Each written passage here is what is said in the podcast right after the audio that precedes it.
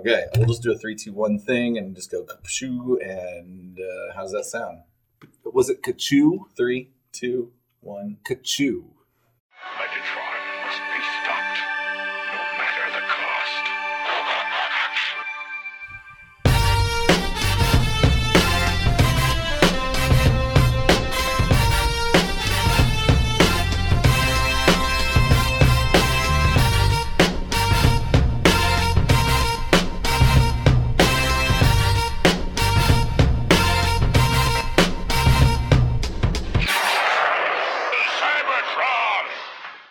Ladies and gentlemen, and welcome to this special bonus episode of the Autopod Decepticast. We're here to talk about TFCon and also share our interview with Mr. Ron Friedman, writer of Transformers the movie, Amongst other things, amongst a lot of other G.I. Joe. We're in the middle of the Joe reviews. That's true. But before we get into all that, I think all the listeners just can't wait to to hear about your birthday. My Well, who, well, first of all, who are we? You haven't introduced. asked If you're to listening to this by now, no, you got to do it. It's every always somebody's I first didn't write a podcast. thing. Uh, well, you're Aaron. I'm Ryan. That's Caleb. All right, We're fair the enough. Autopod Decepticast. We covered the Transformers movie for two years, and now we don't know what to do anymore. I don't think we like each other. we do Well- on air. it's all for show. No, it's. Oh, this By is the gonna way, be a Aaron, bad episode. your beard is glistening. I know. I I put. I, love put, it. I put. Uh, It's I magnificent. put pomade in it, It's- and it's not beard pomade. It's hair pomade, it's magnificent. and uh, it's all I have right You now. going to Alamo Drafthouse tonight? in this? Yeah, it looks like I. Does it look like I drool No. all over What are you going to go see tonight? Oh, uh, Captain Marvel Oh, sweet. with the whole fam. By the way, we would love it if uh, Alamo Drafthouse or Marvel Studios would sponsor us. Thanks. We just mentioned Throw it out there. You're welcome. Well, Next I time they do a Transformers thing, they should make us host. Sure. I I mean, I'm I'm going to see Captain Marvel tomorrow afternoon with my girlfriend. I need to do that. Birthdays. So we're talking about my birthday. Yeah, Yes. because- Because my birthday was month ago. Let's realize my birthday was in February. Right. But So we it was a played it. So we played it. Well, I mean, we played. Your birthday's the end of February. I don't care. I mean, I'm I'm I One love episode ago, in the minds of uh, listeners, listeners. it was it was your birthday, and, and Ryan and I owed you birthday presents. So you guys are gonna give me birthday And presents we'll- today? Yeah. But I Oh, this is awesome. I mean, I it took mine were en route, and they are here. And if you'll turn around, I'll force you to Oh. get it since since you're blocking. Let me make this. Mine mine is the, the pink one next to it. Oh. No, that's not that one. Move Oh. that out of the way. That's Oh, mine. oh, It's good. that's- damn it! I had to move a really nice gift out on the way to get a. No, no, no, not that. No, yeah, not that. I wouldn't call that a gift, but, but that is. This is a Transformers Siege War for Cybertron trilogy Shockwave. That's right. Ooh, Happy birthday. thank you. It's got all kinds of ancillary. his like, shoulders, his shoulders are so big. So, can you briefly tell me? I mean, obviously, it looks awesome. Looks like he turns into a ship. hmm Looks like he can It- ride on himself. He has a secret gun mode. armor. Okay, and, and uh, tell me a little bit about uh, the the War for Cybertron universe. How this This is uh, this is just another uh, kind of throwback. I, I don't know much about the storyline, but it's just another G one throwback in the main line here, where they're trying to you know use the characters that old crusty people like us know and love, yeah. and maybe just they they- their designs are honestly. Especially the Shockwave, pretty authentic to the G1 experience. But they're all on Cybertron, yeah. they, and there's like you'll see there's like battle damage and paint and stuff. Like, Yeah, it's cool. Yep. a lot dirt- of detail. dirt There's and muck. there's strange little watermarks on the packaging. If you show them the light, there's like a Decepticon symbol there. Oh wow! It says, uh, I thought it said 90210, but it actually says 92LG. I don't know, but anyway, there's some there's a lot to there's a lot to look at here. This is great. It'll be fun to flip around on your desk. You're gonna have to post some Yep. Twitter Desk- despot pics. Despot. I will. So now Ryan can present his present, Thank you which very will much, be Aaron. art better awesome. than mine. I don't think so. Really? you don't think? Well, I don't know. I'll be the judge legit. of that. You, it's the pink polka dot wrapping Oh. paper. Oh. All right, let me uh, put down that there. Unwrap it. on mine. Oh, People love ASMR, baby. Which is always gonna be? as loud as possible. I think that's the secret Yeah. to an ASMR video. It's like a, It's it's It's a shipwreck. It's an original And shipwreck I- GI Joe figure. I did say last time, repeating what you open it to say what it is is a bad sign. But I feel like since we're describing it, Yeah. that's not true. So Ryan got me. Uh, a, a, this is also a cool gift. This is a, a GI Joe shipwreck figure, uh, complete with his uh, parrot, um, and and it comes with the file card that's been cut off the packaging. it So, also has his gun. The, yep, it's got his little. I Uh, think it's missing just the grappling hook. yeah, this is fantastic. Do you know Uh, if that was the original release or It like is. a subsequent? Like I don't know what. When did that I think it was from. 84. It's in good shape okay. too. This is fantastic. Just, I love it. Whenever I got that, I got that off of eBay, and I wanted to. I had to buy them like this, the the figure and the card separately. Oh, really? Well, you can buy them together, but it was cheaper getting them separately for this instance. that but one. like the guy that I bought the toy from, uh, the one of the descriptions was a little concerning. It said he will stand on his own if you position him right. Sure. And I took him out and, put, and it, it, he's fine. He stands just fine. That's great. No, Shipwreck's my favorite Joe character because he just that looks great. Like shape. there's no scuff in the Yeah. paint. The, the the color actually looks nice and saturated still, and uh, it look it feels like it was either a collector or a kid who didn't play with his stuff very much, Mhm. like a Caleb. I played with my Joes a lot, Oh, did you? Okay. but I didn't like bash them against the ground or anything like Or that. bash a hammer into one of their their heads. heads. Boom! Thank you. This is very thoughtful. Both of these gifts are great. Obviously, Ryan's is better, Well, but uh, no, thank you anyways. Congratulations, Ryan. I win this round. Uh, what else do we want to talk about before we get into Ron TFCon? You guys Yeah. any questions for me? I, Yeah, you, Aaron went. we did, we did not. We didn't get to go. Well, we, we chose not to go. I Ryan actually could have wasn't gone, capable of going. but it would have put me in the, the workhouses for debt. And now you guys are are planning to go to Toronto, and Well, I'm like out on maybe. that. We've Maybe. been we've We've been been- talking about it, but like as a as a collective, we were also talking about a group vacation to a beach yeah, somewhere. I think we were Sure. talking Toronto because we were all high off of your experience in LA, and we're like, we Yes. need to go. I don't know. M- My personally, I'd like, I'd love to, I'd, I'd love to have a, an Autopod Decepticast TF Nation tour in 2021. You heard it here first. Brits. This is- We're coming to, we're coming for you. so it was awesome, by the way. I uh, it was sad not to have you guys there. Yeah, so course, sad. I missed you. I for the fans, especially. Fans. Yeah, you met some some fans. yeah, the Some fans were like. I, oh, where's the other guys? That's I mean I got that so much. No, it was awesome. Uh, I'm looking at the I'm looking at the schedule here to just try and remember what I saw there, and I think I didn't really get in on anything until this Five Faces of Darkness with On Flint Friday Dille. night. So Friday night I show up and I was solo. No, uh, Mike hadn't shown up yet. Mike Seibert was there. So you were already wasted by that. point. Well, I was drinking, and, and, and I I go to the bar, and uh, well, actually, it's not when I got to the bar. I walked by and I sent you guys a picture. I was like, "Holy shit, that's Flint Dille and Buzz Dixon, Yes. right there at a table together." And uh, It was a, a hilarious picture because you can tell who they are, but the focus is racked on a, some random Yeah, dude the in the autopilot. It's like you background. totally took it in it's because I was I was pulling a Heather and Yeah. trying to get my spy cam on. But I, I said to myself, what would Melody do, who is my wife, who will never let any potential celebrity encounter go unencountered? Has talked to celebrities for you. yeah. And I uh, I said to myself, I'm just going to do it. I know they're sitting at a table enjoying some nice quiet time together, but I went and got a drink. you know they're sitting out there in public. They're hoping everybody will come up and just like, I know who you are. They wanted to be left alone. They wouldn't. Did we say who? We said who it was, right? yeah, Buzz and Flint. Okay, but We did. Yeah.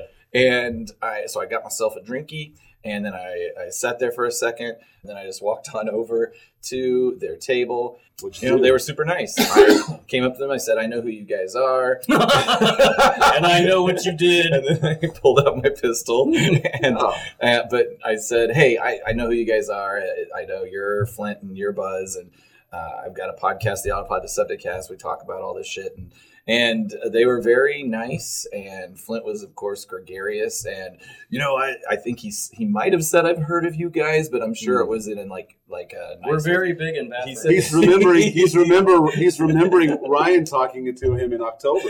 and he said that uh, yeah that probably is what stuck in his head but Mhm. and he said you know we're, we've been talking about going on the podcast circuit we need to do your podcast sometime Okay. so he did say that Are you going to Uh, follow up with that? well, people say I, things. I mean i tried to reach out to him before tfcon to see if he would Time to do I it again. that. but anyway i talked to him for about five minutes i had this giant backpack on behind me the whole time so Uh-huh. i know that i was annoying the people in the table next to him because Screw it was them. sticking Screw out. those people.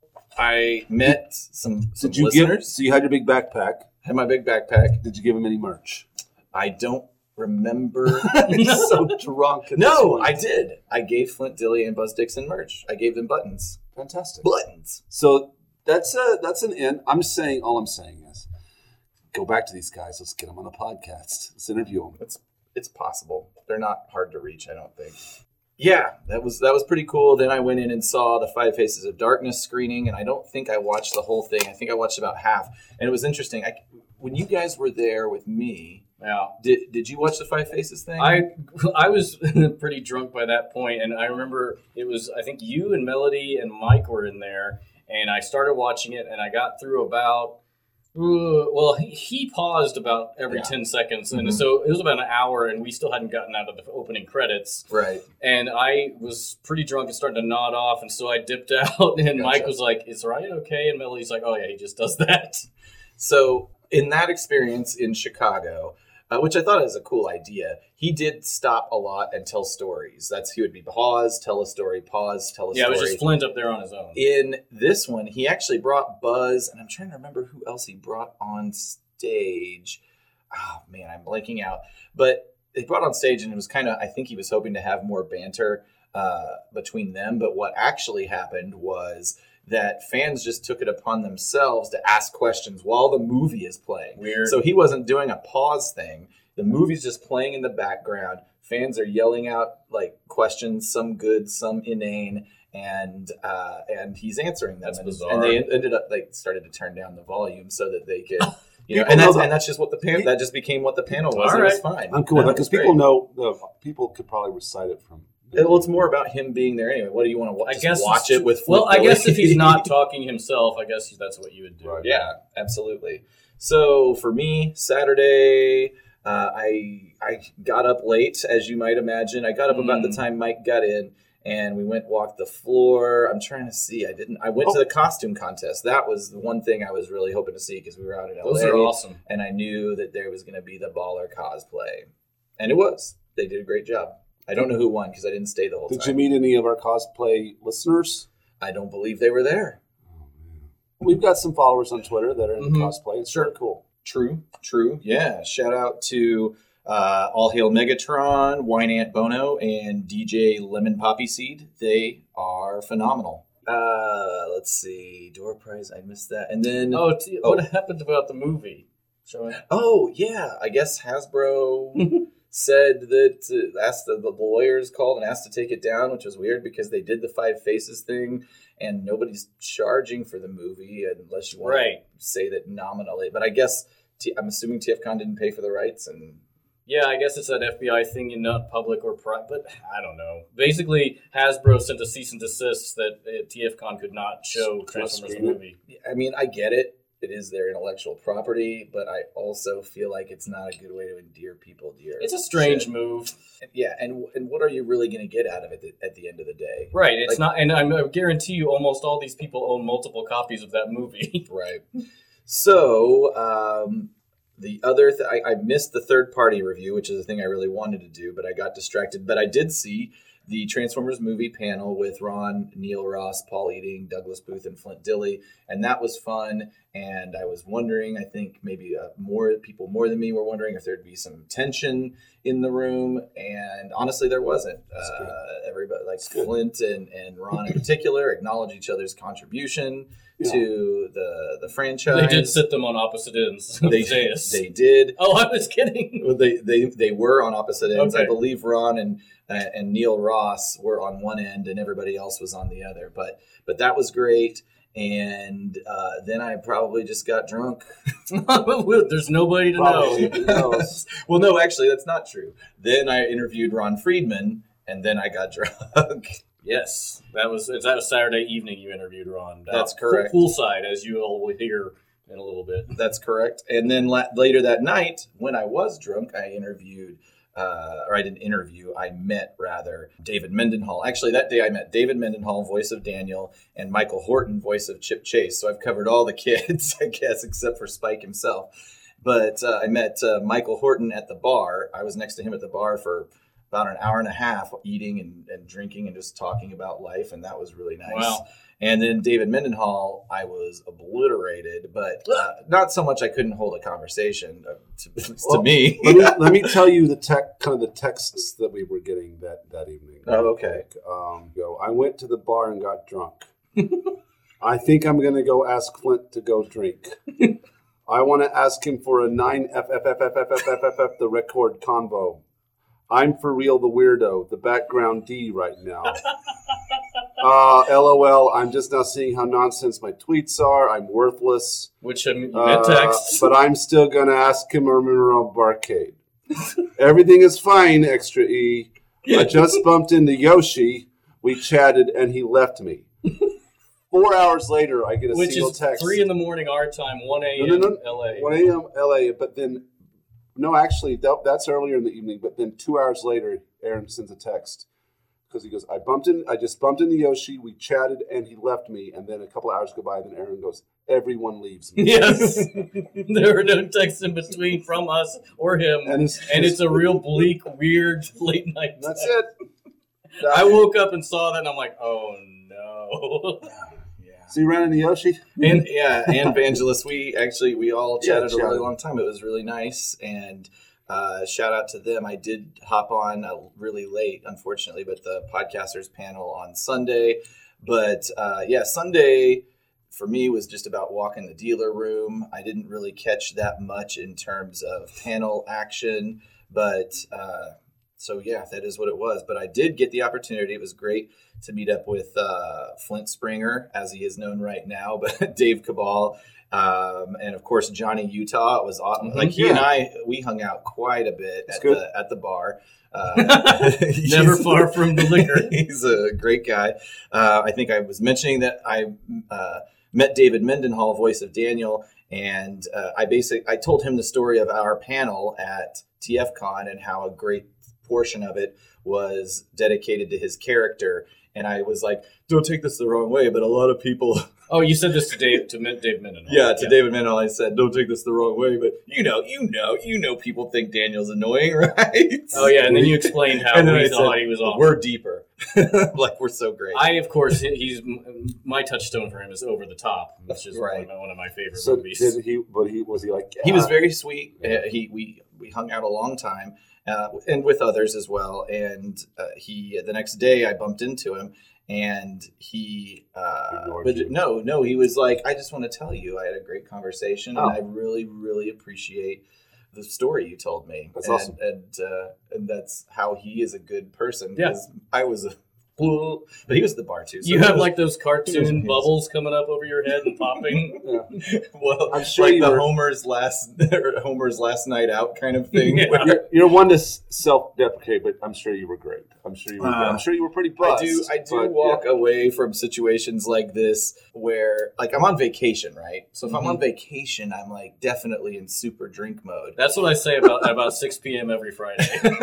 but, but but I'm also have this weird now- combination of loud and overly talkative and gregarious combined with with uh, self doubt. Not really self doubt, but uh, self consciousness for sure. Sure. Mhm. So all that adds up to me waking up every morning. Oh fuck! What did I do? what you need, a, what you need did a I- court reporter to follow you around. because I, was walking around large groups of people and just striking up conversations. But I feel like that's just what you're supposed to do at these No, you, things. you Oh, did that great. sounds You're- you're- no, well, that's what you do at a convention or a conference. You do network and you do talk to people and And Seibert was there with me almost Yes, all Mike the time. Seibert. He was great. His uh, his uncle was there. Actually, two of his uncles were there. really. Yeah, and uh, so we had lunch with them.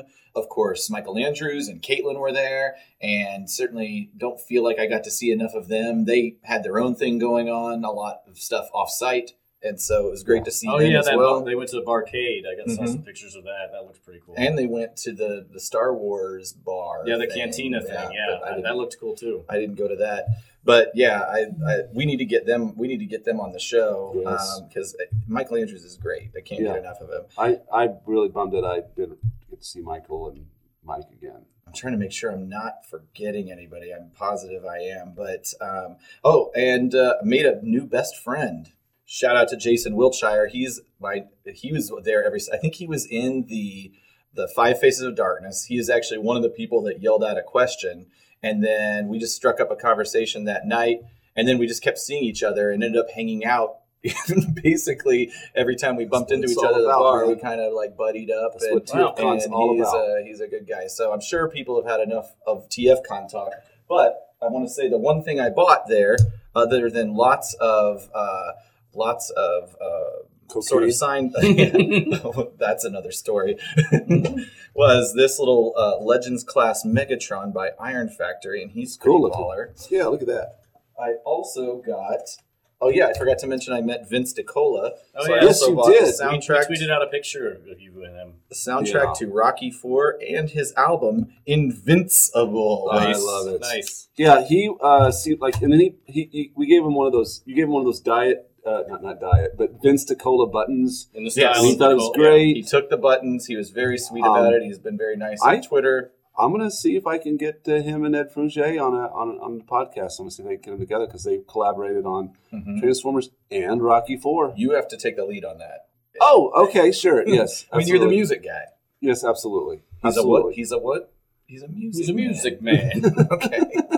So now I'll present to you, gentlemen. Oh. Um, I had to pay for for, one of these. One of them was given to me for free. Um, I'd like you to read the inscription. All right, so is- everyone, uh, so this, you know, those of you who've been listening, uh, I, you know, I've been trying, we've been trying to get the, uh, the I Killed Optimus Prime manuscript for a long time, but uh, finally, uh, Ron did put out the book, so I have the book here in my hand. Aaron just handed it to me. He said he had the manuscript if we wanted it. He said he couldn't get it all printed I- out before I he left. decided against it. And I called and I said, "Is there anything in the manuscript that would make it better than the No. book for any reason?" And he said, "No, the book's better." Yeah. And so I called you. You said you didn't care, and so Yep. now you have a book in your hand. and, it, and all right, so there's an inscription inside. Okay, uh, I know. Before I open this, I know you, you on the on the interview, you, you tell them that I'm, I'm threatening violence. I would rather, I, just for the record, I'm not threatening violence on anyone. Of course you weren't. So that was a joke. The joke was in our text exchange. I kept saying that, yeah, and you kept saying no, don't say that. so the joke was re- it was really just a wink from me to you Yeah. of saying it's that. not really a joke. it's you just antagonizing me. no, I think he knew I wasn't going to drown him in the pool. No, it wouldn't be me. It wouldn't be you. It'd be he's afraid of me now. Everything's fine. Okay, let me open. I, Read I'm the gonna- goddamn inscription. Okay, to Caleb, a man whose biblical name is befitting for one with godlike appreciation for fine literature. Modestly, Ron Friedman. Mhm. Good Lord. Yeah, my name is Hebrew. It means uh, obedient servant or faithful dog. And, uh, Excellent. Ron Friedman, being of Jewish heritage, recognized that. Wow, that is a quite a thing. Uh, He spent time with it. Did he really? Did Yeah. He was the sl- the slowest autographer at the whole damn thing, but it's worth it. Yeah. Well, I, So I got fantastic. Aaron handed me a copy as well, which is inscribed, and then I uh, I got another little t- treat. Uh, it says to Ryan, the unindicted co-conspirator with Aaron, Mike, and Caleb, all exquisite patrons of fine art. Modestly, Ron Friedman. I love his inscription. I love what he And since we're at it, I'll just read mine. To Aaron, a man of infinite and immaculate good taste in the literary products of a genius who shall remain nameless. Ron Friedman. He didn't say um, humbly in mine. Modestly. Modestly. He didn't say modestly. But I, well, I s- uh, sent or well sent a PDF of the first page of our script, Transformers movie by Ron Friedman, and Aaron was good enough to get that signed as well. It said I tweeted it out earlier this week. Said uh, to Ryan, I loved seeing this iconic page in my lifetime. Thanks for your appreciation of my efforts and half-assed immortality. Ron Friedman. It's really cool. Well, Awesome. I guess with that, there there's no better uh, way to just cut from this uh, banter and go right into the Ron Friedman interview. So, so thank you eh, first of all to Mike Seibert who met me out there. He agreed to help. My vision for it was that he and I would be co-conspirators in the interview. Mhm. Uh, I really thought that he was he was going to be able to participate, but as it was, he was he he was the technically minded guy. He made sure that he had the mics and and the recording equipment all set up. We didn't necessarily have the right forum for an interview where he could Mhm. sort of participate because we ended up recording by a uh, swim the swimming pool at the hotel Mhm. and I was working with the hotel all day long to try and secure a, a room that would, could be secluded. The point is, I we had to record by a hotel cabana, or by a pool cabana, because I couldn't get a room. I, I, am didn't get a room curious, why didn't you record in Mike's room? Well, I thought it was creepy and weird I guess to, to invite somebody to a room to record. Uh, although Ron Friedman did invite us to his room, I said to Oh, him, fuck. I said to him, I, I'm assuming you'd be more comfortable not in your room. We've got a nice little pool cabana, and voila. So that's where we recorded. We finished recording. I look at my texts, and there's a text from the hotel saying, "We've got a room for you," and they were going to give it to me. Mhm. But anyway, so I, I, I guess I present the, the Ron Friedman interview. Here we go. All right, let it rock. Welcome to the Autopod Decepticast. This is your host Aaron, and this uh, this week we're going to take a little break from the norm. I am here at TFCon Los Angeles with uh, Mike Seibert, and uh, through with a with with a little uh, for for an excellent. Um, Sort of uh, circumstantial situation. I have the opportunity to sit here with uh, Mr. Ron Friedman, uh, comedian, novelist, writer for film and television, dating back to, shall we say, the early '60s, or would you? Uh, uh, Uh, the first show I wrote was my favorite Martian, which was in 1960. Okay, we'll say 1960 then, and but we'll, we'll focus on your uh, animation time, I think, around Transformers and GI Joe. But we'll meander, we'll meander around the fringes of all that. Okay. Um, uh, you've worked on essentially every show that is ever broadcast from 1963 today to today. I will name drop a handful that had the most connection to me, but listeners know that uh, you could triple this and or quadruple it the and and he's worked a, a, a lot more. So uh, collaborator writer on shows I'll, I'll start with the danny Kaye show gilligan's island andy griffith get smart the odd couple chico and the man starsky and hutch fantasy island fall guy Iron Man and the Fantastic Four is part of the the what do you Marvel call it? Action Marvel Hour, Action Universe. right. Thank, so it's an honor to well. Thank you for talking to us, Ron. It's- Uh, it's welcome my- to the my Autopod pleasure and privilege. I don't often get to sit by a pool and not get splashed. well, there's no guarantee you're not going to get splashed. well, first then, of all, then I'll resign. Uh, but, uh, but- let's continue while it's. while we're still dry. Yes. Um, so, uh, are you enjoying? First of all, I have to say, uh, what I believe is your first.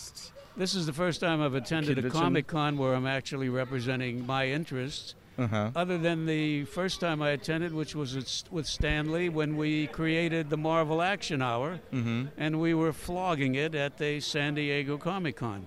Fl- uh, like by flogging it, like just hanging out. creating a wild interest in the uh, showing of the material in the hopes that it would run for 45 years. Right, right. How are the residuals from that going? Uh, animation and residuals are mutually exclusive. Uh, a- animation was created by the same people who gave you slavery. Oh, great. Yes, and the That's a hot take. the fringes are assassination, starvation, and uh, deportation to an unlisted country. Right. So, and those are the ups. I love it. So, I, I, also, before we get way too into this, I have to give a shout out to my friend Caleb, who really we wouldn't be talking right now if it weren't for Caleb because he uh, I'll get purchased you a for this, manuscript. Caleb. He, yeah, Yes, he did. The he pur- manuscript He, of the purchased a manuscript, and and he gave me full license uh, to, at one point to uh, to shake you down with with moderate violence if necessary for that manuscript. Oh, Uh, I, I have it. I just didn't have time to finish printing it up. because of the uh, difficulties I have. I'm writing a play. I'm finishing it up. I have a Broadway producer, an actor studio director named Howard Storm, who directed all of the Mork and Mindy shows. He's brilliant. And I have a little rewrite to do, and then we're going to make an offer on a major star to star. I'm also teaching, and in the month of January, I was teaching three four hour classes a week for the entire month, two days off, and I'm teaching again two three hour classes. And uh, I'm also working on a few scripts Mm-hmm. and uh, avoiding former members of Trump's cabinet. So it's a full time job. And it will, and of course the the book that you're hawking here, that I killed Optimus Prime. Yes. it's in it's in its printed form, It is indeed. and it is uh, it, there's there's words on paper. yeah, and the ink is uh, dry. The startling thing is, it's number one on the Amazon list for books about television. congratulations. After only about 48 hours being available. well, how long have Um, people been waiting for this book? Obviously, all my life. I wish I'd have, I wish I'd have done it when I was 15. I believe I've we, seen. We'd now be speaking from the south of France. I believe I've seen video from you from at least 2016 talking about this book. Yes, I, uh, am, I seem to be a popular interviewee, and I've done a number of podcasts. Most recently, a podcast with Gilbert Gottfried, I've heard of him. which I recommend strongly. For some reason, it went through the roof. I've had hundreds of emails, and they're going to be pitching my book as well. And Gilbert Gottfried, you know, speaks like this. Yeah, he's uh, he was he was the uh, Iago before or after there was an Iago. And Uh, he was the original Aflac Duck. That's true. That's Yes. right. He has one of the. I, I'm sure as a as a a guy who's been around the scene, you're familiar with the joke that is called what is the the. Uh, oh, now I'm blanking out. The famous joke that is about the family, and, and every comedian has a riff on it. Oh, the- the the aristocrats. aristocrats, Thank you, exactly. goodness gracious. He, he Gilbert Gottfried has one of the most famous and one of the aristocrat most takes. filthy. Right, of course, Yes, of that, course. That, that to me. Do you want to tell us your version of the aristocrats while no, we're here? No, because it takes too long and everybody knows the punchline. That's what that's, But that's- I'll give you a very short joke, which Okay. is an example of writing something funny that anybody can say and get a laugh with. Okay. A comedian I could use is that. properly referred to as someone who says things funny, and a comic who's somebody who says funny things. Okay. So in my writing career, I've had to do stand up, and I didn't want to, but I began wanting to be a playwright. But William Morris says you're funny and we can get you work. So I wrote for a lot of comics, many now dead by popular demand. And uh, when I would write it and they would say it's not funny, I'd say it is. They'd say you do it. So I would do it in some of the uh, country's leading toilets, which is a term of art for a mafia-controlled nightclub, where the men's room attendant usually quit because he couldn't stand the smell from the kitchen. so a, a quick joke is, uh, let me think a moment. Yeah, doorbell rings at a whorehouse. Madam opens the door. There's a guy in a basket with no arms and no legs. She says, "What are we going to do with you?" He said, "I rang the bell, didn't I?" Two, three, four. Anybody who doesn't get this, send for the brochure. I rang the bell, didn't I? You do not have to be a genius to get a laugh with that. Well, I mean, legless uh, humor is uh, it's big with the kids. of course. okay, I, I, I'm really I'm glad you brought up stand-up comedy. And actually, maybe uh, let me get back to that because I, I want to Yeah. give you some context. We've been talking uh, via email. Uh, for for a weekish or so, maybe a little longer. Yeah. And uh, and to explain what it is this podcast that I, I'm a part of and Mike is a part of have, have done is is that we are such big fans of this stupid movie from 1986 Yep. that we made the, the creative quote unquote decision to dissect and analyze. We all have day jobs, right? And we have things better things we could be doing. Do any of them involve dry food or? They, uh, well, actually, I mine involve wet food, but that's neither here nor there. Okay. We'll get back to that later. Uh, but we and, and what we did, we've done over the past couple of years is dissected 1986 Transformers the movie minute by minute. So essentially, we will spend an hour. Uh, or so, give or take, talking about one single minute of screen time. We started at the very beginning and uh, and took it through to the very end, and now we're talking about GI Joe and other things. We love the movie so much, and, and as friends, the three of us that have, have worked on it, you know, it's it's it was an excuse for us to get together, and we figured that our our uh, you know, our charisma and banter and general good looks would be enough to actually make it a, a good thing to do and people to listen to it. You know, and people have listened to it and they do like it. And so that's why it is a privilege for you to be here. Yes, Uh, your name's your name's on the goddamn uh, screen. So Yes, uh, it is. And so that's so that's the context of where we're coming from. I just wanted to kind of give you that full picture because uh, it's special. That movie is very special to us, and I know that you probably have. I mean, maybe you've known longer than uh, than you would own up to, but. Obviously, there's a culture here that that uh, There that is. It's amazing to from- be that is- part of somebody's obsession Yeah, without being a drug dealer. So it's it's it's it's it's, uh, it's fascinating to me, but I understand it absolutely because I too was a fan of many comic books, many animated shows, many novels, and so on, and I understand the affection for something that engages your imagination mm-hmm. and also stimulates your desire to be creative in your thinking. Mm-hmm. That's terrific. Also, to me, it guarantees a positive, fair minded outlook on the world and one that welcomes the idea of science as a potential giver of joy and improver of mankind. And I'm all about the idea that when we're young, those of us who are sensitive and intelligent are often abused. They, we often recognize injustice when we see it done to others. Mm-hmm. We resent the fact that we're unable to do anything about it. But it becomes part of our growing experience that part of our transformation, and we all transform, part of our transformation is toward the arc of justice and making something worthwhile happen and change and, and, change, for the change positive. Mm-hmm. for the better and for the positive. So I think the growth in science and the ability of a general audience now to recognize science as something magnificent has to do with science fiction, has to do with Transformers, Mm-hmm. has to do with the Marvel Universe. So I recognize that I was like this as a kid, and part of the thrill I had with the assignment of G.I. Joe and Transformers was that I'm going to be contributing to this literature, which is inspirational. Did, did you? You probably. There's no way you could have had a clue at that time as a seasoned.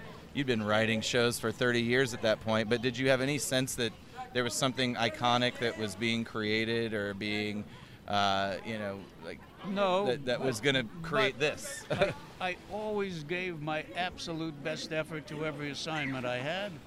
And when I was writing something that was shit, it was the best possible quality of shit imaginable. I, I take Okay. pride in giving my all, and also when I feel that something is worthwhile, I give it that extra, extra push. There's no reason to do something if you're not going to try, even if it's something you're not necessarily passionate about. Yeah, there's Do it well or move on. That's exactly right. I have an obligation to do that. When I was an architect, I did the same thing. And I was an architect for 11 years before I elected to become a writer. And when I announced to my wife I was going to become a writer, she says, I'm taking the children. Let me know if you ever make a living again. and in my first year as a writer in New York, I made roughly 10 times what I'd ever made in my best year as an architect. Is that right? Okay. Absolutely. Well, uh, let me. I'm glad you brought this up uh, because. You, so you either studied under or worked with, studied with Frank Lloyd Wright. I was Uh, invited to Taliesin West one summer because his chief draftsman saw a competition that I'd won and said, "Would you come?" And of course, I went. And uh, it was You don't like- say no to Frank. Mm, Well, we weren't on first name basis, okay. and he actually hit me with his cane. What is this? Something is amiss. Nothing's amiss. He's Okay. telling me that we've been on 15 minutes. Okay. letting you know where you're at. Oh, okay. Okay. All right. All right. I don't know Very how much good. time I have with you, but well, uh, let's go until I say, um, you know. I need to take a shit. enough, yeah. Um, okay. Let's continue with Frank Lloyd Wright then, please. Well, it was interesting. His chief draftsman was Wesley Peters, who invited me later to become distinguished by marrying Joseph Stalin's daughter. So at the time, I thought, what a great father in law. Did you ever have dinner together? No, he's busy starving Ukraine to death. But call tomorrow. He may be finished with that. Anyway, it was, it was, it was fascinating. It was cult like and bizarre. And uh, my fond memory was being met at the bus stop by a guy dressed in Renaissance brocade on a day in which it was 114 degrees and Gila monsters were vomiting. Mm-hmm. And I asked, Why are you dressed for the funeral of uh, Dante? And he said, Well, the maestro likes a bit of Boccherini on a Sunday afternoon. And he drove me out to Taliesin West. And here are a bunch of people sweltering in the sun, dressed in Renaissance brocade and silks and pantaloons. Anyway, it's, it's a memory best left. Best left with earth. detailed. Best left detailed right now. Please continue. I'm kind of Well, let's let's feeling get on. feelings. Let's get on Transformers because well- that is your well, it is. that is it- your area is. of interest. It is, but the, the the thing is, your your career is um, is storied and great. So I don't want to I don't want to leave uh, too much on the side, but I also know that we could we could talk all day about non-Transformers things. So I'm gonna I'm hoping this is fun. I uh, I I Yes. I've, I've Yes, developed I've developed I've developed a game that I would love to play with you for a moment, if you would uh, if you would permit me. And Yes. the name of this game is called Ron Script or Bullshit. And Okay. uh, basically, it's going to help us cover a lot of time. So what I'm going to do is, if you'll permit me, I'm a little nervous to ask you. No, you can't be nervous because uh, I wrote this so long ago. Okay, I so- believe I wrote it in Aramaic. So, well, this this So- it won't be centric to Transformers. This is centric to other shows. Please. So, I'm going to provide the title of an episode of television. Okay. You tell me if it's a script you worked on or if it's something I just made up right now. I will And- certainly and, know. And uh, and okay, well, let's kick this off. okay. Here we go. Is it is this for the Cadillac or the uh, what, lethal what I'm going to give you, if, i- I've got one, two, three, four, five, six, seven. I've got seven. You get you get five out of seven. I'm going to give you a poster and some Autobot Decepticast buttons. Oh, my I'm going to give you some garbage that you can put in a box and forget about. Are I'm you ready? Go ahead, Monty. Door number okay, four. here we go. I get your nanny. You get my goat. Is that a Ron script or bullshit? No, I wrote that. You wrote that? What what was that from? I'm trying to remember whether it was I'll from tell you it's from Bewitched. and this Bewitched. Yes, I wrote a number of Bewitched, and I also created the practical joking warlock character of Uncle Arthur for Paul Lynde. Yes. And So- I love Paul because he was instant funny. Okay. Um, Clifton's Sugar Mama. Is that Ron's script or bullshit? Winston Sugarman. Clifton's Sugar Mama.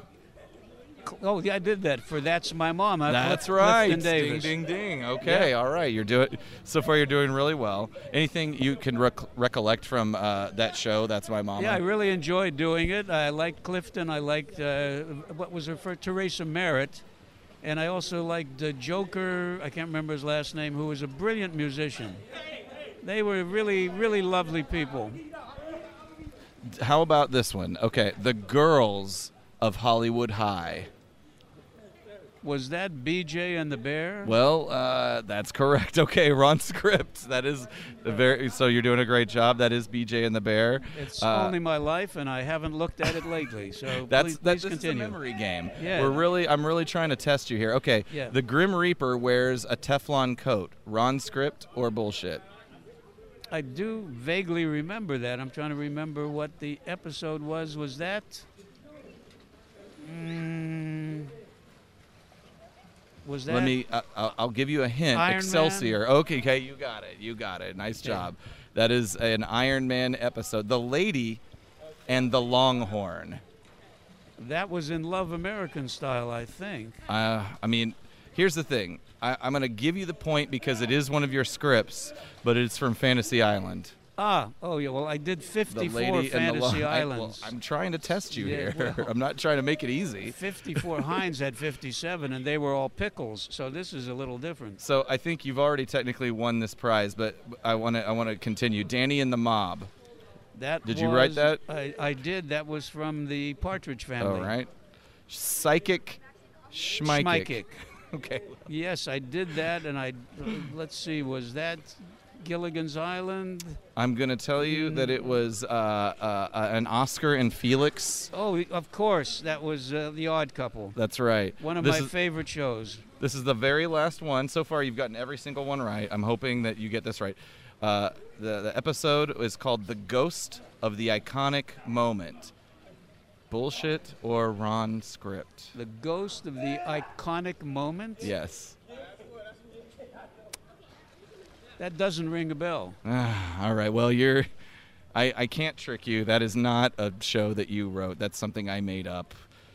so so I'm relieved. I was really trying to. I was well, you know, it's not nice to mess with people's memories, but but I did it, and and I'm, I guess I have to move on with life and be be, be happy with it. yes. So okay, you've done a lot of stand-up, um, variety, half-hour, comedy, comedy, comedy, drama, TV. Um, Oh, yeah. What, t- Movies of the week. talk about l- the learning curve uh, from line, live action to animation. Is there a learning curve? Is it? Is it? Uh, Well, I, I was very fortunate because I'm an artist and I always loved animation and uh, I recognize what the iconography is about, but I also recognize as a writer that the animation world must be communicated to the background artists and the model makers and Oh, the yeah. ones who create it could. in a way that they understand where I have a reasonable uh, a reasonable opportunity of having what I envision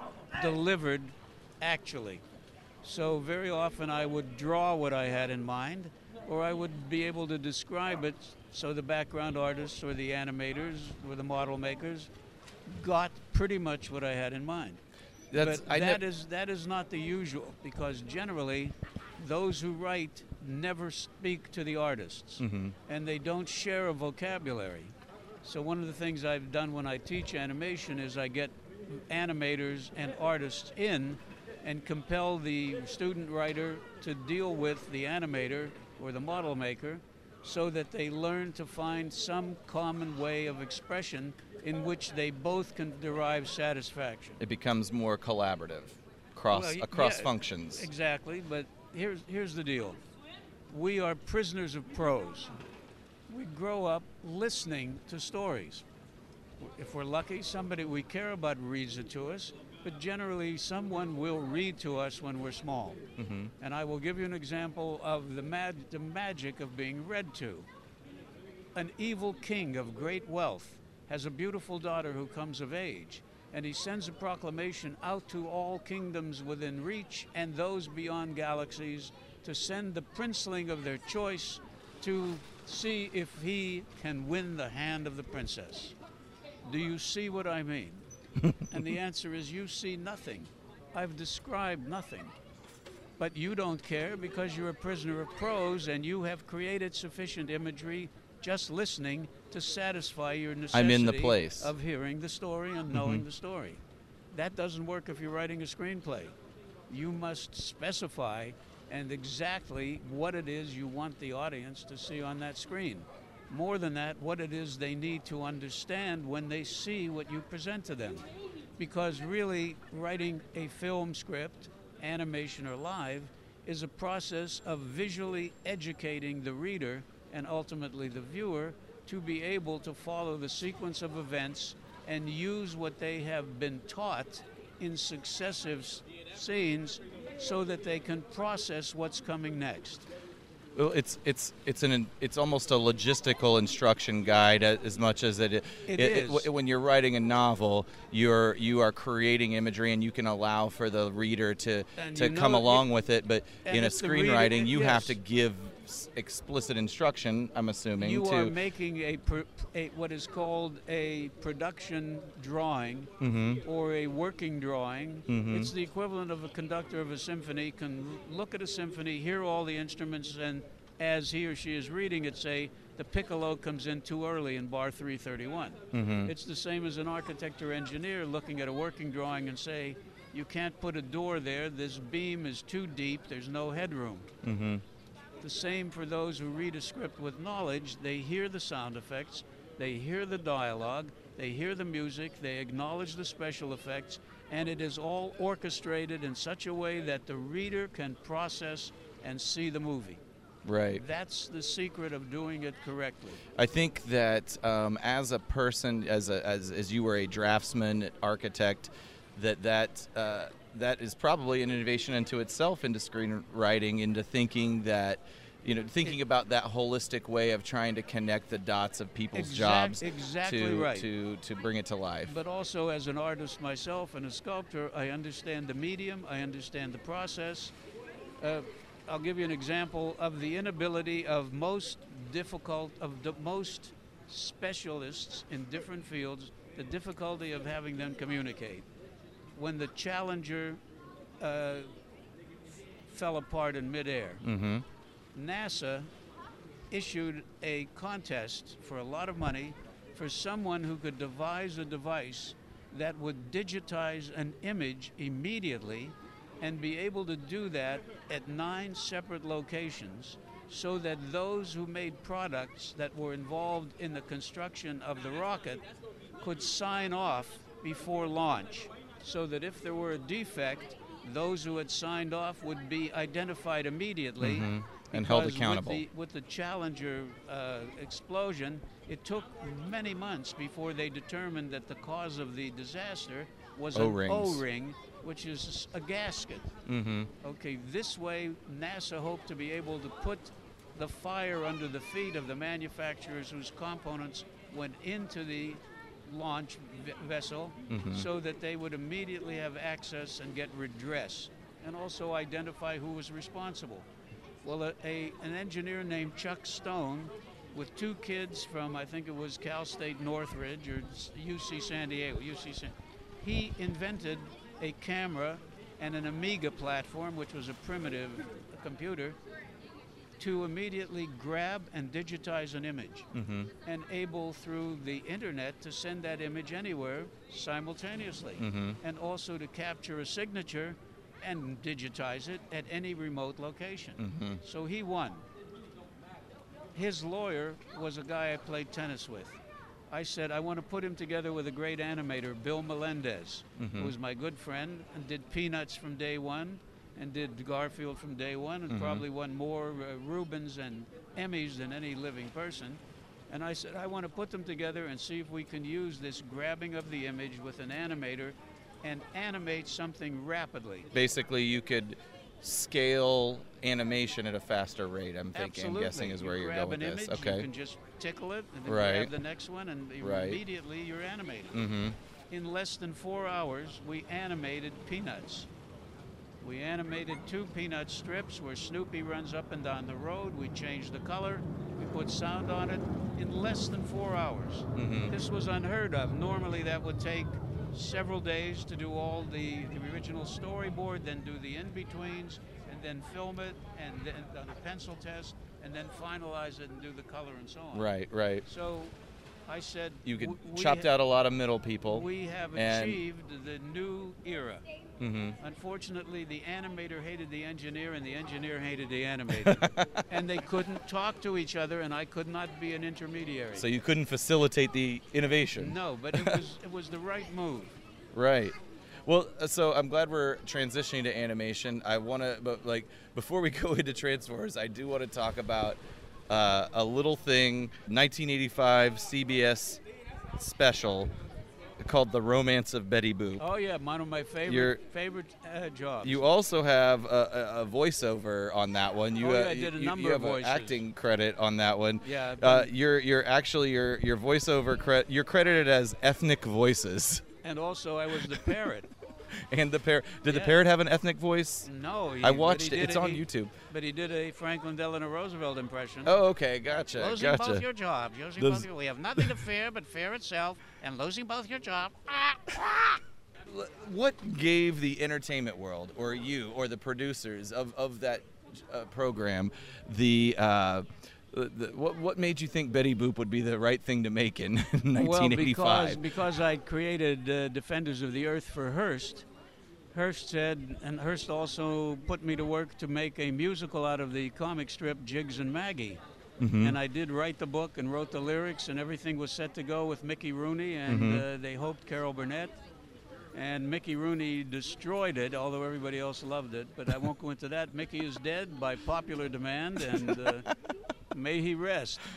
But uh, the where was I? I'm backing up. Yes, We're talking about Betty Boop. Hearst had Betty Boop, which they felt was an a potential wonderful uh, character, but the fact was there was no Betty Boop. There was no character. There were no Betty Boop cartoons other than mm-hmm. pornography. Mm-hmm. And Betty Boop was a big star in 20s and 30s mm-hmm. pornography. Mm-hmm, right. But there was who was Betty Boop? What is she really? What world does she live in? She's not a character. No. She's just a, a, a beautiful naked animation cell. Yes. And by the way, she was drawn by Grim Natwick, who was the uh, artist who also did Snow White. Mm-hmm. And I met Grim Natwick when he was in his 90s. Bill Melendez introduced me, and he had the ability to draw a young girl's arms and legs so they looked voluptuous and they could be animated brilliantly. Mm-hmm. And that was Betty Boop. Anyway, when I was told about that and come in with my ideas, I said, I see this as a depression musical, mm-hmm. where Betty Boop is a hardworking girl who wants to marry well, and, and I said, she, the Iceman is her boyfriend, and opens it because it's a musical with Are the Stars Out Tonight? Mm-hmm. I don't know if it's cloudy or bright, cause I only have eyes for you, Betty. And it was ice, not eyes. Right. Anyway, I watched said, it. They said, let's do that. and so I wrote it and had a great collaboration with Desiree Goyette, who did the music. She was terrific, and she was the voice of Betty Boop. And I love Bill Melendez, who was a great friend of mine, and Lee Mendelson, who produced it. Mm-hmm. And I was extremely pleased with it. And uh, anytime I show my class that, they love it. The plot, it's sort of depressing. As a, as a man, I guess. Uh, It's like, a depression like- musical. like- and Betty, and. Betty Boop, of Fair course, enough. was a, uh flapper. She- she, she- wanted to be a. she uh, wa- well, she wants to marry up. that's She spends the she spends the production chasing after the idea of this guy. There's an eligible bachelor that wants her, but he's just an ice man. She she gets with the movie star she wants. Turns out that he just wants her to be uh, a, a maid for his mother, if I remember the correctly. upstairs maid for his And- who was a senile lecher. Okay, okay. that but the and- so then she comes down to earth a little bit. She's taken Yes. off her high horse. She she gets back with the uh, Iceman, or she gets with the ice. She's like, you know what? I, I shouldn't have treated you that way. Yeah. Oh, Maybe you're an all right guy. But then she gets a call. from Hollywood. From, and then it lead, like it just ends there and leads you to be, say, uh, is she gonna? Is she just gonna forget about this ice man again?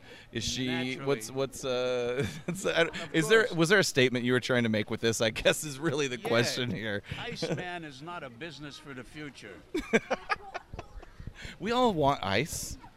Well, we don't want to schlep ice up 42 stairs. He was in good shape though. Yes, he was. he was a handsome man. Okay. Transformers. I'm gonna skip over all my GI Joe Yeah, I- questions. I have no music in Transformers. Did you? Did, did you? Did you actually do any? Oh wait. I, Oh, I, I don't know if you did of any voices. I did a lot Did of you- you voices for GI. Joe. I modeled a lot of voices, Yeah. in, including uh, what's a shipwreck. Jack Nicholson. I said it's got to be Jack. So I modeled. How Jack? How how did you pick Jack Nicholson as a reference? How did that even? Because it just sounded right for a guy with a parrot. You Did you do the parrot on GI Joe as well? Uh, Your n- no. background in parroting. No, but I did a lot of different voices, and uh, I, I like doing voices. And on the Marvel Action Hour, I did a bunch of voices. One of the most difficult was Blastaar, which is a character nobody gave a shit about, but I enjoy doing Blastaar. Did, you've, I think you've talked about this before. I'd love to just get it down in stone for my own benefit. You have very distinct philosophies on writing for kids, and, and I I think do. that comes in, uh, uh, from experience you've had in, in, in working with kids uh, from a Well, I- psychological aspect. Yes, I will tell you a very interesting story about the psychological aspect of working with kids. When I was still in architectural school, the uh, what the hell do you call this guy? Geez, I suddenly can't remember the post. A very important academic post, second only to the dean, the provost. We'll call we'll call it the vice dean. Okay, we'll The go provost. provost. All right. The provost was a guy named Elliott Dunlap Smith from a Yale family, very distinguished uh, New England family of scholars and businessmen. And uh, he, I took a course with him, and he said, I have an opportunity for you. I think you have uh, the ability to profit from it. And I'm in architectural school, but I'm taking a lot of courses in different things. That was part of the Carnegie Plan, where you were encouraged to take uh, disciplines, courses outside of your discipline. Anyway, he said, uh, This is uh, a consortium of toy manufacturers that are using our Department of Psychology in our School of Business Administration, then called Industrial Administration. It was the first university to give a degree in what is now the MBA. Mm-hmm. And he said they are studying children and their response to toys and games. Mm-hmm. And uh, you're my candidate to participate in this uh, experiment. So I said, Great, let's do it. What do I do? And what I did was I would play with children with specific toys and games under the observation of the head of the psychology department and people from the manufacturing end who were paying for the study. And what I learned is first, the kids liked me better than a lot of the other people, so I ended up being one of the main people that participated in the study And why did they like you? Because I like them. Okay. It's very They've simple with it. children. They recognize if you like them, they like you. Mhm. And uh, also, I was having a good time because I helped them have a good time. Mm-hmm. So there were a lot of toys that were really crap, but the kids liked playing with me. So it didn't matter if the toy was bad or not. But one of the big learning chunks that came out of it was the following Children need a degree of time to become acclimated to something that's new and different, particularly a toy or a doll or a dummy or a game in which characters are involved, mm-hmm. iconic characters. That told me that when I was offered G.I. Joe that I didn't want to do it in 22 minute segment because there were too many characters. It would have been a roll call, not a show, mm-hmm. you know, and the kids would not have been able to bond with these characters. So that's why I wanted to do it in five parts, and it worked. So It was valuable information to be used years at a later time, Yeah. it's uh, the so that insight. Um, honestly, it, it paid off for GI Joe and for Transformers. It did Both. absolutely, and also it paid off for me as a father, because my kids I recognize need to be, have a father that spends time with them, and registers as a dad and not just as a disciplinarian or an absent force that's frightening. Mm-hmm. Wow, you you just made me rethink how I need to approach my stepkids. It, it does help if they know you like them, right. and it also helps. I love them, are, just for the record. If you are sincerely eager to see them do what pleases them, yeah. and also to, to excel. yeah. The pursuit of excellence sounds pompous, but it really is the only game in town. And that's why my favorite definition of happiness is the ancient Greek definition, which is Norman Lear's favorite definition and also John F. Kennedy's favorite definition. I read it first in the book The Greek Way by Edith Hamilton, I don't know, maybe 60 years ago. And the Greek definition of happiness is this the exercise of vital powers along lines of excellence in a life that gives them scope. That or in one word, the game. purpose. That's purpose. but purpose of the highest level Hmm. and the exercise of the most you have to bring to the table. Absolutely. I agree it. with that wholeheartedly. I have those conversations with my family all the time about it was like what we were talking about earlier. Do something as well as you can Always. or move on to something else and do it as well as you can. Yep. And don't be a person that ever settles for uh, less than what you really think you can put into it. And, and Exactly. and that's where happiness lies. That's is where true. success lies. That is- and success that, is a and- human and- being. And that is uh, and and it's one of the most important things in life. It's It really is. just accepting responsibility, creating responsibility for yourself. Being not not that we're trying to turn this into Dr. Phil or something. no, Dr. Phil wouldn't get this far. He would just get into masturbation and money immediately. Well, that's coming up next here. But one moment, oh, Ron. We're down to the M's, huh? so, Okay. so, uh, to, the, the, so t- let, us take this to Transformers. This is a concept that you have referred to uh, as uh, looking. Transformers looked like garbage cans fucking. Is a quote the first of yours. First time I saw it, that was my immediate thought. Garbage cans fucking. And then the next thought was, what interesting garbage cans. Have you have you written? Uh, is there a is there a, uh, an X-rated script of uh, garbage cans fucking out there in the world that maybe is penned by you and under several piles of books? under no circumstances. Never. and the reason is this I take the responsibility for providing what I call accessible visual literature very seriously, and I want to be responsible about what I put in the minds of children. In my book, I go to great lengths to describe how, as a kid, I remember seeing Fu Manchu and thinking the yellow peril. Does that mean that all Asians are evil? And then the Japanazis, which was in a comic book, Superman, and I thought, well, wait a minute. The, Jap- the Japanese part is yellow, and yellow is evil, like Fu Manchu, and yet the Chinese are our allies, and they're yellow, and yet the Nazis are white, but not all Germans were considered bad. How is it that there could be Nazis, but not all Germans are evil? But there couldn't be good Japanese if the Japanese were our enemy. Mm-hmm. So I was determined not to lend any credence, any leverage, any handhold for bigots to leap onto something that I'd created or suggested. And I feel strongly about that, and I feel a lot of the confusion about what equality really means and about how color blindness is our obligation. Uh, I'll give you my example, and I always tell it to my students. Each of us is a serial killer and the Pope. Each of us is Rembrandt or Mozart or Bonnie and Clyde. Each of us is everyone else. So somebody who's prejudiced looks in the mirror every morning and goes, fuck me. So prejudice is an idiot's game. And the sooner we recognize the universality of the human condition, the better the world will be. And I've always tried to deliver that in a non preachy way. I feel like, for certainly, that that uh, like uh, morality around diversity or just philo- philosophically diversity is a is is a Joe and Transformers topic. I mean, It you've is. got I characters that it are that way. even with robots where there's not really a skin color, but you can tell there are cultural.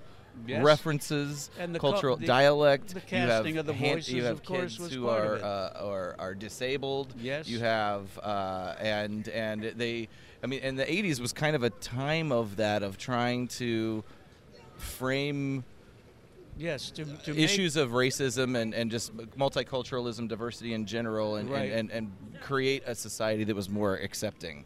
It- Well, we need to be accepting because none of us are here long enough to make a significant difference unless we're evil as hell or brilliant as hell. Mm-hmm.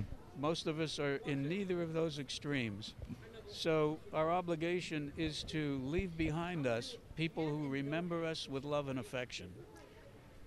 And the only way that happens is to treat all that you meet with love and affection That's uh, and the readiness to forgive and ask for fairness. from interviews that I've read of yours. A lot of great stories. Vaughn Meader, uh, Pat McCormick, Jonathan Winters, Jack Klugman. Yep. Do you are, do you have any crazy stories about uh, hijinks, writers' room, that kind of thing?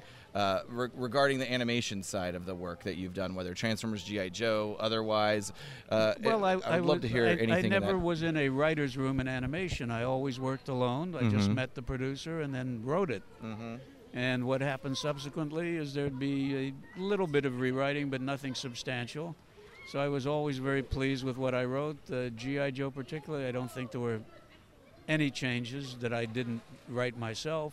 And in the Transformers, the movie, the changes were few. But this is what happens in the process. An actor doesn't deliver, you got to change something. The animator could not visualize what you had in mind, so something changes. It's a collaborative medium, as is all of show business, which is why I've had the same acceptance speech ready for years. As I hold my Tony or my Oscar, I say, Nobody wins one of these alone. I wanted to, but the assholes wouldn't let me. Describe your role then as it comes to, uh, particularly, we'll focus on Transformers. I know that it seems as though you were involved in in every single episode to one degree or another. What is the hierarchy, and where were you in the hierarchy? Uh, what, what function were you performing well, in, in? Transformers, uh, I was given the first 60 some episodes to rewrite.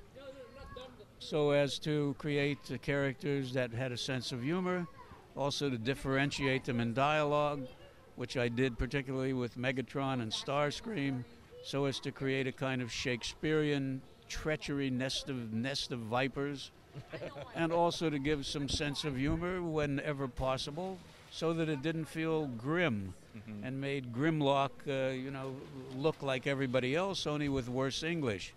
So I, in doing that, I familiarized myself with Transformers, and also had a sense of uh, how I would proceed with the movie the minute they said, "Would you do a feature film?" I'll try and uh, uh, since we are a Transformers the movie podcast, I'll try and sneak. We'll keep it centric to that. And uh, your first draft, first of all, or at least what I believe is your first draft, is is amazing. I don't know. Do you own? Uh, who owns the rights to that? I don't know if you rec- can even recall what, Well, I- what I the- any know- mi- differences between I- the dra- early drafts and what are on screen. Well, the, the first draft, uh, Tom Griffin said you made the bad guys too interesting. Uh, I want you to do something again. Where, so I did, and uh, you know everybody was happy. But Michael Bay was thrilled to steal from both of those scripts, and uh, that was really the the core of the two live action movies, which disappointed the hell out of me. Because A lot me, of they, us. they were so fragmented visually he had too many cameras going at all times, and if there was anything like a chase, you didn't know who the fuck was chasing whom, or which way. are they good? Are they bad? Do I care? Exactly. I'll give you an example of geography in writing a script. Visualize the following: a desert with a cactus standing in the middle. Mm-hmm. There's a sound at the right of the screen of horse be- horses' hoofs beating and gunfire, and going past the cactus is a stagecoach where the driver is leaning over, whipping the horses, and the guy riding uh, the gunshot seat is firing back madly. They go off camera. You're looking at that cactus. Then here comes Indians. They're coming after, and the cactus is your visual reference that lets you know who is chasing whom. Mm-hmm. When you don't have a Yes. cactus and you have a lot of noise and you have cameras placed everywhere, you don't know if the Indians are fucking the horses or the people in the stagecoach are fleeing to Israel during high tide in the Red Sea. There's no way to determine direction. And with an inability to determine direction, you get the fragmentary You need feeling of what is it all about and why should I care. Mm-hmm. So anyway, it's easy to bitch about what somebody else did with what you liked. Hey, that's uh, you know what the, the there's about a thousand people here that do that every day that are doing that every day uh, with the and and they all want to make choices and participate in those choices. Yep. Did did you? Uh, I, I'm- I'm really trying to bring it down to the the end here, but I've got so much. So one thing I am curious about that I think hasn't been covered in other interviews you've done. Did, did, did you work much? Did you know who Floro Dery was? Uh, the he was an illustrator. He I think he did a lot of the character models for the Uh, G1 no. and and Uh, did a lot of character models for. I didn't know if there was any working relationship between you and some no, of the, in the illustrators and uh, designers. no, I was prevented from dealing directly with the uh, animators, the model makers, and so on, which uh, I regretted. I was asked my opinion of the drawings they sent me, and I always gave my opinion. Mm-hmm. But and sometimes they I was listened to, and uh, particularly in terms of vehicles and also in terms of uh, strange spaces like inside of uh, Unicron. Uh, I, I made a contribution verbally, but uh, only when I was producing the Marvel Action Hour was I really almost the acting art director. Right. And uh, in Betty Boop, I was asked all about it because I actually designed the backgrounds for Betty Boop. Those backgrounds are amazing, by the Oh, way. The, the way that the the style of the like I guess almost photocopied Xerox sort of photos they of the New York City and- and I- skyline, the I texture. provide- I provided Bill Melendez that was a with very cool touch. a Dover Press printout of a lot of New York scenes Mhm. from the 30s. Yeah, And those became the background for Betty Boop. yeah. As a, as a design and illustration purpose, I recognized that, but I didn't know that you had a hand in it. So, Yep, so I I, thought that was fabulous. The I'll, one I, I have to ask a question about the death of Optimus Prime because I, I would I think you just have to. It's a it's a Yeah, well- it's cliche, but but you have a book called the Called so- I Killed Optimus Prime, So Sue Me. So, Yes. um, and I, I know you've at, you- you've spoken at length about how you felt it was a bad decision uh, from a business perspective. No, and not that it I will tell you why it was or from a bad story perspective. From a story Story perspective, perspective. Because it's all about family. Everyone recognizes what a family is. Even an orphan will create a surrogate family. If you're in the army, you go into a new job, you create a surrogate family as quickly as possible. And really, in a new job, you want to know who Big Daddy is, who's mm-hmm. Big Mama, who's the crazy uncle that, that moons the school bus, mm-hmm. you know, who's grandpa that flashes the ladies across the street when they untie him in the attic and mm-hmm. he comes down for the 4th of July. Everyone recognizes That was very specific. Everyone recognizes family. That's the touchstone. That's the touchstone in mythology. The Greek gods, the Roman gods, which were rip-offs of the Greek, the thing about the godlike characters is they had human flaws. That made them relatable. This is how it works. So I always look at when I write, and there are large character groupings, what's the good family? Who's the bad family? Is there a swing good bad person like Maid Marian in Robin Hood? Mm-hmm. She's able to be in the court of King John. She's able to be with the merry men, mm-hmm. but she also can betray or carry messages and so mm-hmm. on. So I look for the family analogy as the template, and in using that, I've always been able to create coherent groupings where people, audiences can relate because they recognize the familial qualities of certain characters. So taking an Optimus Prime is disruptive. It's like a divorce or a uh, death or Worse, he's Big Daddy. right. By the very definition of Big Daddy, he is the center of the family culture. He is the arbiter of good and evil. He is the one that sets the standard, the admirable standard that any family member lo- loves to live up to and will die trying to live up to. So that said, uh, and there was a there was a you actually got a question today, or maybe it was a comment from uh, from the panel earlier that uh, was something I'd thought that is like. I think that's correct, and, and it actually proved itself out commercially how that disruption was bad for the brand at the time. Yes, you cannot but over the long family. term, Yes. there's something about that that became so because it was so disruptive, I guess, or because it was so iconic, for lack of a better word, it be, almost became a good thing for the brand, or in that because people remember it, it, it becomes it became the seed of Well, something that if you be- look made it bigger. If you look at Downton Abbey, the moment when the young man, the young lord, finally marries the poor woman and they're happy and they have a baby, I'm watching and I know he's going to be dead before the intermission. right. And he was. That I understand. But I also understand that the uh, universe of animation is one that is more demanding of continuity. mm-hmm. And that when you're going to disrupt, you had better disrupt by creating a disruptive force that is not in the family. Right. This is There was less purpose. It, Yeah. do, it wasn't as purposeful of a disruption. No, really. I mean death does occur in families, but this was death in warfare, which is a whole other matter to deal with. Anyway, the, all I can say is I'm glad I did it, and I'm glad I showed up, and uh, I think I'll do it again because I've had a tremendous reception. Good. Yes. Well, I will. Um, uh, so, uh, uh, thank you Oh, very I much. This is this is a professional. This is a professional here. You're our sponsor, Ron. Yes. Um, Ah, Let's. Uh, we'll wrap it up. Where where can people buy the book? on Amazon. I understand it's a hot seller. Well, I was startled to find out that it became number one in books on television in all of Amazon in less than 48 hours. And the name of that book is. Is I killed Optimus Prime, so sue me.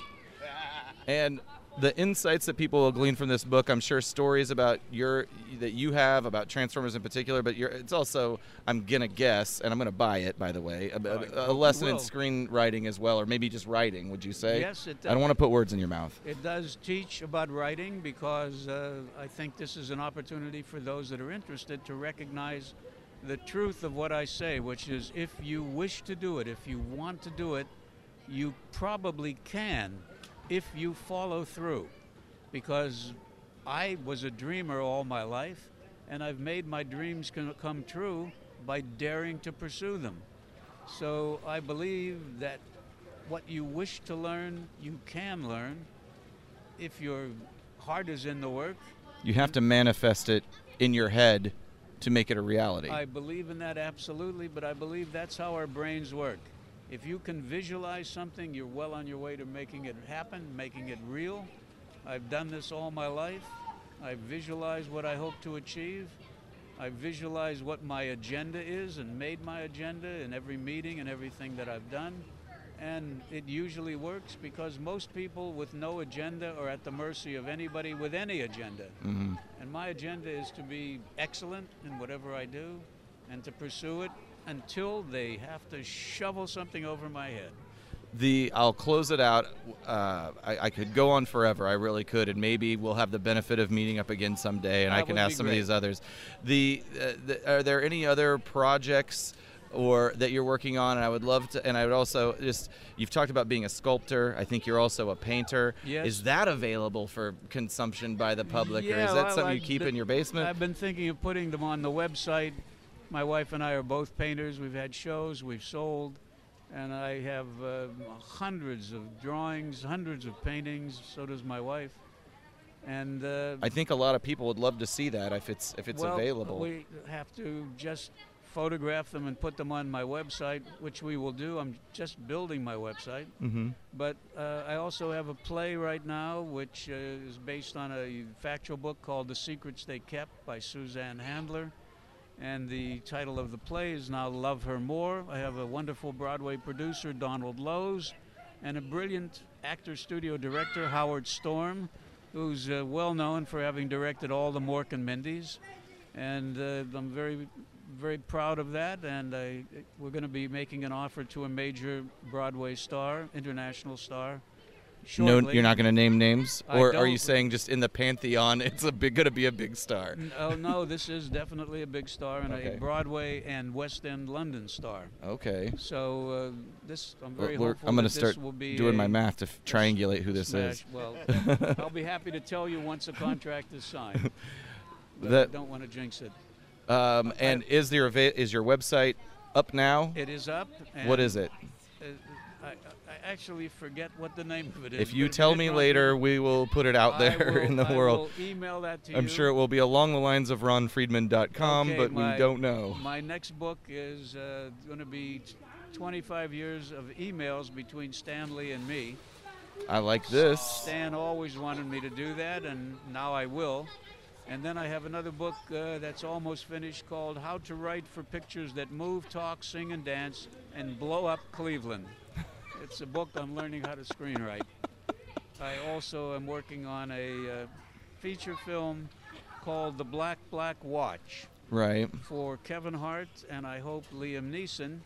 And the story is, which I mention in my book, that a uh, young black man who's part of a cult adopted like a Fagin family to be criminals is a lookout on a robbery of a mafia bank in an Italian restaurant in Santa Monica.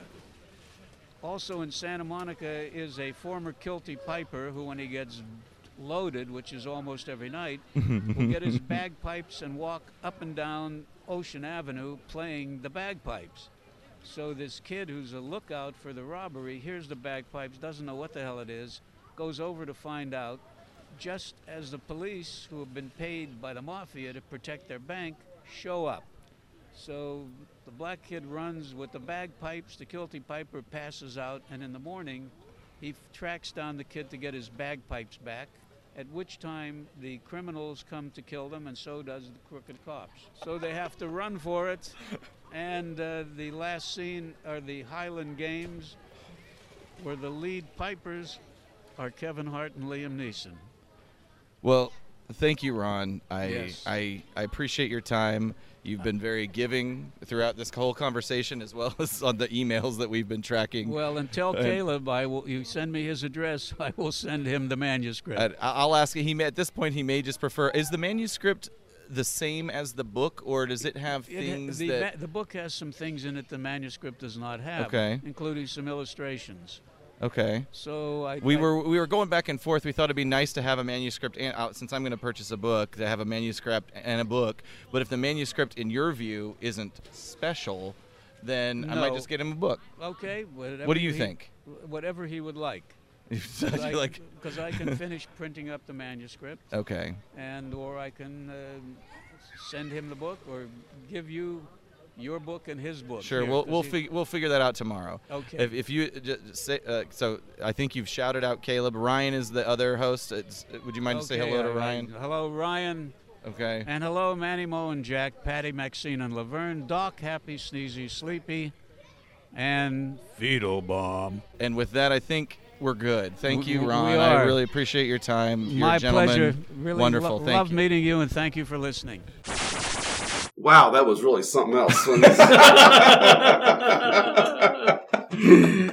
well, here, here's what I'd like to here. Here, actually, I I've been really I was really super excited for you to interview him. Um, it's it's um, to me, it's like wow, we've been talking about this guy, you know, For for ever. two years, and you know he was a big part of this podcast and continues to be. And it, it's really cool. You, you, you know, I asked him if he would interview. He said yes, and you Mhm. did it. Mm-hmm. And so I guess what I, you know, you were there. I want to know, like, um, what kind of takeaways do you have from the experience? Um, you know, that, that you went and did it. I mean, Is this a real on-air question, or are you just trying to set up No, for no, no. when we actually do no, our on-air this question? is really it. You know, I, I, I think it was amazing. I wish I could have been there. And I'm really glad that you and Mike were. This is the first time you've really interviewed somebody like that. And just Mhm. what's overall, what do, what do you want to say about that experience? I over I probably overly prepared, which is okay. I don't I don't think there's anything ever wrong with being overly prepared, Uh, but I was really paranoid about it. But he was a very uh, and when I say paranoid, I mean like just I wanted to be like cool with him. You know what I mean? I wanted him to know that I respected his work, but he wasn't really like that. He liked us by our email chatter that we had with him, and There was Uh, an he was- extensive email chain. there was, there was, and, and and you know, I think he was he was just game. sure, and, why not? I mean, he knows he's got a legacy, and it seems evident to me he wants to to preserve it. Mhm. But but he's a wonderful, charming guy with a lot of stories, and that's why I got caught up in a lot of his stories, and there wasn't that much Transformer man. stuff. yeah, the transfer stuff doesn't come in until about halfway. But or, um, or three quarters. there okay, was- but that's okay. I mean, we he even tried. There was, I will say, it was a fun, funny part to me When he where tried to where- steer it. Yes, he tried to He go. did. Well, let's talk about transfers. And You're then- like, no, no, and no. then you steered it back away. know. because I well I wanted to talk to him about other stuff. Honestly, I don't That's know. o that's good. I mean, Yeah. I wanted to, I, I was I'm glad that we got I got to hear stuff about. There him were a lot of strings know. to pull. Like that whole Frank Lloyd Wright like Yeah. detour was crazy. Well, he was an architect. He was an architect. He's got a lot of stories. If you've listened to the Gilbert Gottfried interview Mhm. that he had, he he has a lot of stories, and it's it's fun to kind of go on the ride with him. right. Like he just offhandedly mentioned that Frank Lloyd Wright hit him with his cane, and I'm like, what is that story? Well, Frank Lloyd Wright had a he he. Oh, you know. older, he had a yes. I, oh, okay. Yeah, he had a he had a cane, and uh, uh, what Frank uh, what Ron's mentioning is like his his kind of his estate or his school that Frank Lloyd Wright. had. Yeah. But he said he hit him with the cane. Why? I don't know. So you don't Oh, know. Well, I, I would. I, I just know if he I, had if a I was cane. a. well, I know he had a cane. If he, he was a stubborn Frank Lloyd Wright was a stubborn man. Like one of the houses he built, there's a story where uh, the p- people that bought the house obviously had a lot of money, and you know they moved Mhm. into his house, this house that he built. And the story goes that they called Frank Lloyd Wright and said, "Your house, the roof is leaking, and it's it's it's it's uh, pouring water onto my desk." And Frank Lloyd Wright's reply is, "Oh." Move the desk. yeah, but if how a roof really shouldn't leak at all. like no matter what's under it. but yes, but that's part of the. That's we all know that the story. Is I guess it's just a weird response because like that. j- Frank Lloyd Wright took. It, it's He, I think it's all just saying Frank Lloyd. Wright is cantankerous It was, and yeah, he was egotistical. yeah. And I mean, I, I don't know anything about Frank Lloyd Wright other than the work that he produced because I have books of it, but I'd never Mhm. read a biography or anything. So now we- sounds like he was an old dick, and it sounds and if the, and if the, sto- and if the It story, sure does.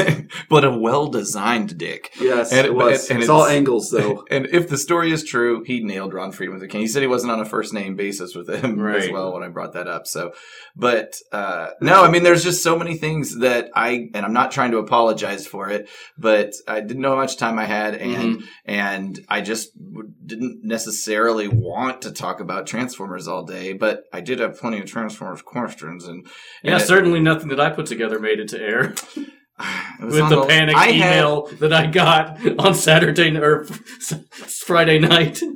that that panicked email was a product of me being overly prepared and paranoid. It's fine. It's I- nice to know that you're prepared regardless of what. I guess it's better than the alternative. Yeah, totally. Three. It's like you, you have them there. Like when I play music, I have my charts with me. I don't necessarily look look at them when I play, but I feel much better if I know they're. I I do that with with pretty much any traveling or any like if I'm going. I I, I tend What- to do the same thing. Like prepare pretty well. Like know everything that I, that's going to be happening. you don't travel. What are you talking about? he went to New York solo. I that's go right, you all the time. I go places all the time. I work for a travel company. That's true. You do. So I have 11 pages of questions here. You know that's the way it works. Sometimes I think you did great. well, thank you guys. I Yeah, appreciate I'm it. really really proud of you. And you said that he enjoyed the game that you played with. yeah, him. that was. he awesome. did say that. Yeah, the next day is when I collected all of our stuff that we have here, and uh, he was, I- yeah, he put his hand on my shoulder. I really enjoyed the game, and then it was that made me That's feel good. Really If go- nothing, if he's nothing like- else, He I like did puts some, his hand on your shoulder. and goes, I really, I really enjoyed the game in the universe. Thanks a lot, Alvin. He is very good with names. I Yeah. did not have to He's re-prompt him on any of your names. He's sharp as a tack. He knew. Well, I've got a, uh, I've got a biblical name, so you know. Of course, you've got that. name. Con- my Well, name mine's is, my Jim. name is Hebrew too. It so is mine. It is. What? We've all got these Hebrew names. Mine means little king. Really? so you're yours? my mongrel dog. Yes, I am. What's your name mean, I've Aaron? been told that it means like the the speaker, I think it means man with glistening beard. and that's because uh, apparently Moses' brother or, or Moses had a stutter, and Aaron had to speak for him. That's Yeah. might be some false Hebrew You should've legend had I'm him- spouting here. You should have had him sing Like the king's speech. Yes. Never mind. I haven't seen the King's Speech. I haven't either. I just know about that. okay. All right. Well, this was a good episode. I I think it was a great episode and a great interview, and I I hope you guys enjoyed it. Yeah, we will. we're back next week. We um Joe review. we are not back next week. Oh. because Aaron is, has some has some traveling he has to do at the top of April, so we won't be able to record until the second week of April. So So we're postponing it. so this well it'll be it'll come out at the normal. This is a uh, bonus, but then we're going to take a two week break before the Exactly. Next. Thank you. Thank you. This is, the the next Joe review episode number ninety eight will be out um on the seventh. Okay. I think we need to number this 98 and make that 99. This this ninety seven is this. Oh, okay. I know what I'm doing sometimes. oh, logistics. What are we Our gonna- listeners love them. what are we going to do with that one honey, baby? You got to do something special for Uh, that. I know. I was thinking about that even too. thought Hmm. Blah. We should Like we did, like we did for the fiftieth, Yeah. Did I? where we talked about it and did nothing. Yeah. Well, yeah. I mean, uh, it's it's it's going to probably be as much work. It's probably going to get the same results as my G My Joe activity is. Oh yeah, where are we? Oh, I started doing that. Plug that real quick. Yeah, and I have pl- and I have an idea for one. Yeah, Yeah. I, I have. We have a contest we we put out there. It's uh, joecustoms.com. Uh, you can create your own file card, GI Joe character, and so it's called G My Joe. You go through the file card, create a Joe character. You put it on your Twitter site or on your Facebook site, but probably better you put it on your Twitter site. And then, uh, yeah, ta- you know, tag us, and then we retweet it, and we put you in the pool for a contest. And at the end of the Joe episodes, we draw a random name of one of the participants from GMI Joe, and There you will probably be one participant. when you win a prize. Right now, I'm winning the prize. I'm the only person that's done it. Maybe if you didn't sound like Eeyore when you described the contest, people would get more You excited. go for it. on there and you put it GMI Joe. Hey, there's a tra- Pe- Peter Cullen is the voice of Eeyore. It's true. By the Uh, way. it's a tie-in. Um, we will retweet the uh, site because whenever I whenever I went on there to do that, and I, I kind of started doing the process, it's not completely what's the word intuitive where to go on that site to do that. So we'll tweet that out again when I when we drop this episode. One other thing I forgot to mention, and I have to. I want to thank Dave Cabal. He gifted not me, but the podcast Mm. the gift of this uh, character, which is this beautifully sculpted and painted Rom character, a character I'm not familiar with, but I know is tied up in the Hasbro universe and in Mhm. the IDW comics. It's cool looking. Towards the it's end. classic looking. Yeah, it's it looks really awesome. And then uh, he also gave us a poster, which uh, I'm going to return to him, and he's going to give us another poster.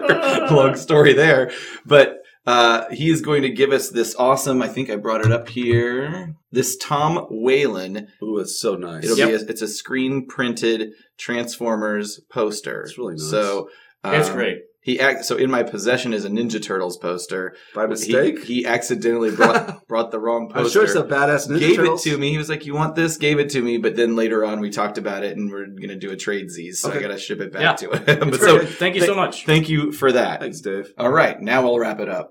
All right, everybody. We'll see you next time. bye, bye, bye.